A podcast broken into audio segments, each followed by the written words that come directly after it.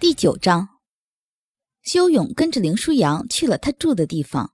房子不大，不过修勇开始明白他为什么叫他做家务了。在修勇的印象里，军人一般都是整洁干净的，而这位团长的内务水平显然没有达标。至于他为什么当上团长的，修勇疑惑地看向林舒扬。林舒扬下巴一抬，一点不觉得丢脸。怎么了？你哥我就是邋遢。修勇把视线转到其他地方，林舒扬领着他参观。这里原先是一个客房，给你改成静室了。虽然小，但很标准，绝对不比哨兵训练所的差。这边是我的房间，平常做家务别忘了把我房间一块打扫了。那边是厨房，隔壁是洗漱间，没有餐厅。嗯，那边有一个小阳台，旁边有一个小书房，就这样了。林舒扬显然不是一个有耐心的人，说话动作都没个军人的样子。如果要形容，修勇觉得倒是更像个痞子。站着的时候永远双手环胸，坐着的时候永远是一条腿搭在另一条腿上，还一定要靠着椅背。说话的时候永远高抬着下巴，似乎谁都看不起。修勇心想，果然和他的哥哥不一样。林舒扬介绍完了。一屁股坐到沙发上，而后往后一躺，说：“别拿我和你那个人比，无论是你穿越了还是重生了，现在我才是你哥。要是让我再感觉到你拿我和他比，小心我。”林舒扬的话还没说完，他和修勇都愣了。为什么他会知道修勇在想些什么？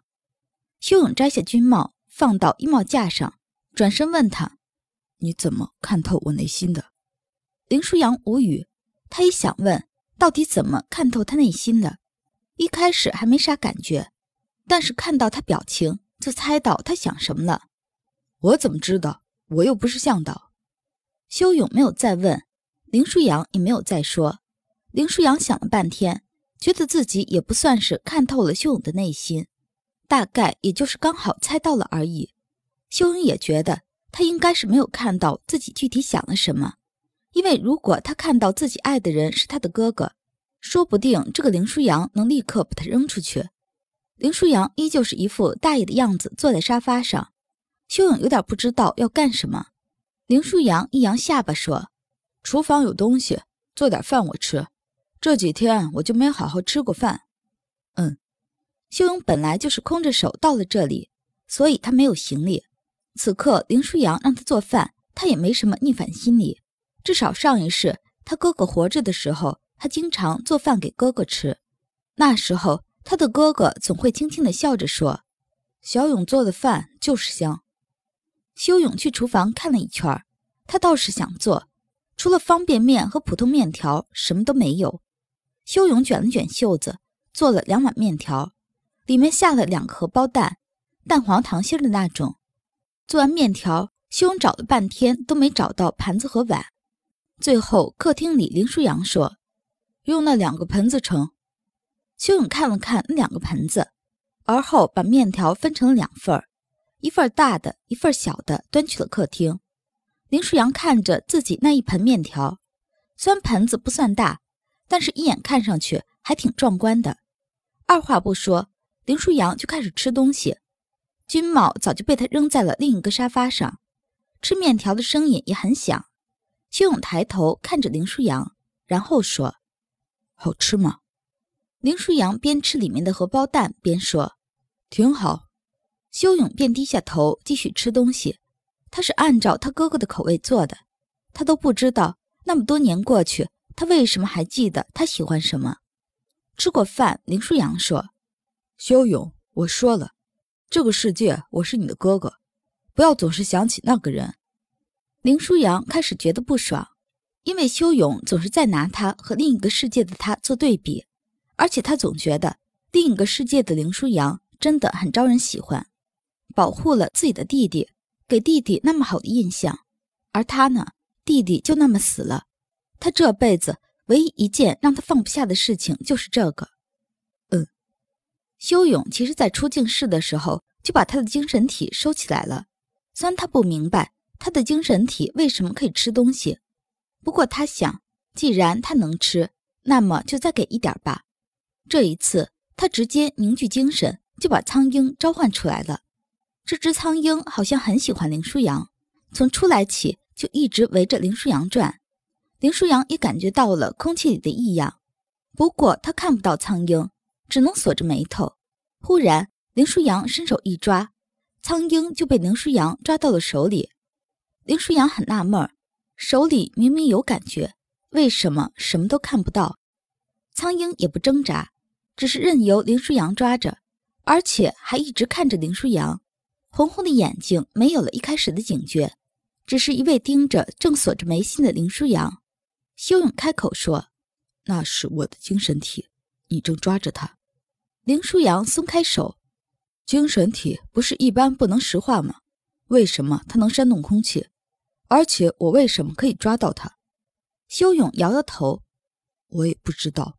而且他还会吃东西，吃东西。”修勇为了证实。夹了一块鸡蛋出去，然后林舒扬就看到鸡蛋忽然飞到半空，接着什么都没有了。修勇继续说：“被他吃了，我知道，他喜欢你。哈？为什么？我又不是你的向导。不知道，他刚才一直围着你转，怪不得我面前一直有风，原来是这家伙搞的鬼。”之后两人并没有说什么，修勇也开始思索。他的精神体的事情，而林舒扬他有自己的烦恼。无论如何，他也是二九零五团的团长。晚上，修勇并没有睡到静音室，而是睡在了客厅的沙发上。他相信自己可以控制好他的精神屏障，就算是生活在社会中也可以。林舒扬去卧室睡了，他没有管修勇。这个一直冷冰冰的少年确实很有主见，而且他知道自己在做什么。可是林舒扬睡了，却一直觉得肩头有点沉。没办法，林舒扬又起来了，走到客厅。林舒扬踹了一脚正躺在沙发上的修勇，说：“他一直站在我身上。”修勇坐起来，嗯，把他弄走。修勇看着苍鹰，苍鹰也看着修勇，然后修勇对林舒扬说：“他好像不愿意。你到底是不是个哨兵？我也不知道。”最后，修勇还是没有把苍鹰收回去，而林舒扬躺下前，跟神经病一样握着一只看不见的鸟的脖子，把它放到了床头柜上，还指着空气说：“不许再打扰我睡觉。”苍鹰晃晃脑袋，但林舒扬看不到。晚上，苍鹰就在床头柜上看着林舒扬入睡。他睡着后，苍鹰又雄踞到了房间的最高处。修勇一直觉得。自己的精神屏障已经建立的很好了，可早上的时候，军队的起床号差点把他的耳膜刺破。他赶紧调整精神屏障里的听觉系统。修勇觉得这种突发状况让他很难受，耳朵里嗡嗡的。五分钟之后，他才调整好，擦了擦额头冒出的汗珠。修勇去叫林舒扬起床，到了他的房间，修勇就看到了一个只着着一条内裤的林舒扬。皮肤比普通士兵的都白，身材修长，没有多余的肥肉，腰下面的海豚线很明显，锁骨精致，除了嘴角还流着一点口水，脸整体来说很好看，没有了倨傲，这么看上去倒是像个没有防备的孩子。修勇觉得身体有点热，本来还想要叫林舒扬起床，结果半路他先去冲了个凉水澡。林舒扬自己的闹钟响过一会儿之后。他才迷迷瞪瞪的开始穿衣服，头发乱七八糟的，眼角还带着刚睡醒时打哈欠带出的眼泪。修勇刚洗完澡，正在擦头发，回头就看到林舒扬这个样子。林舒扬看着他说：“你起这么早干嘛？对了，既然起了，就去给我做早饭，我不想去食堂了。”修勇又去下了碗面。林舒扬边吃面条边问：“那只鹰还在我肩膀上？”嗯，他想干嘛？不知道。你是他的本体，你不知道。修勇沉默。我一会儿要去团里，让他留下。我团里大多数都是哨兵和护卫们，不要让他被看到。嗯。对了，我房间里有些是关于哨兵和向导的书，你可以看着自己研究。今天应该没有人来训练你，不过我已经和苏佩说过了，他会找专人来的。嗯，还有记得打扫房间。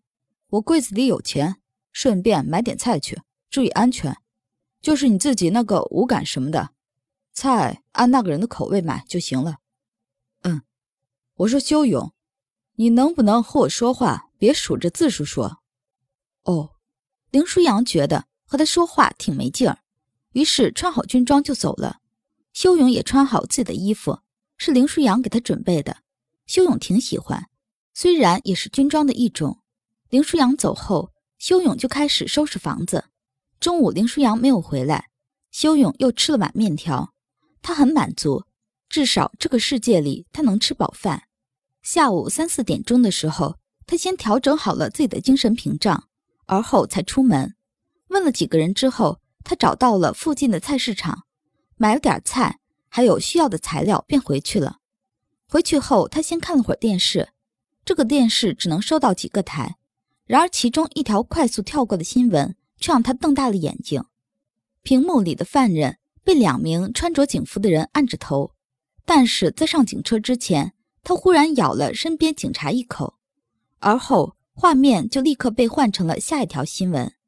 别人不知道，但是修勇知道，那是活死人，一定是活死人。修勇一直盯着电视发呆，直到林舒扬回来。苍鹰看到林舒扬就围着他转，林舒扬抬抬手臂，苍鹰就站到了林舒扬的胳膊上。林舒扬摸索着，又把苍鹰放到了肩头。哼，打扫的挺干净。修勇，你干嘛呢？嗯，没事。你想瞒着我什么？修勇开始想要关闭自己的精神世界，他不希望林舒扬知道活死人的事情。幸好林舒扬也没有坚持。因为之后他确实感觉不到修勇的意识了。算了，做点饭吧，我饿了。今天买菜了吗？买了，我现在去做。林舒扬看着还很矮小的少年，转身去了厨房，心想自己这是不是在欺负人？不过也就想了那么一下，他自己从来就不是什么好人，不用别人说他也知道。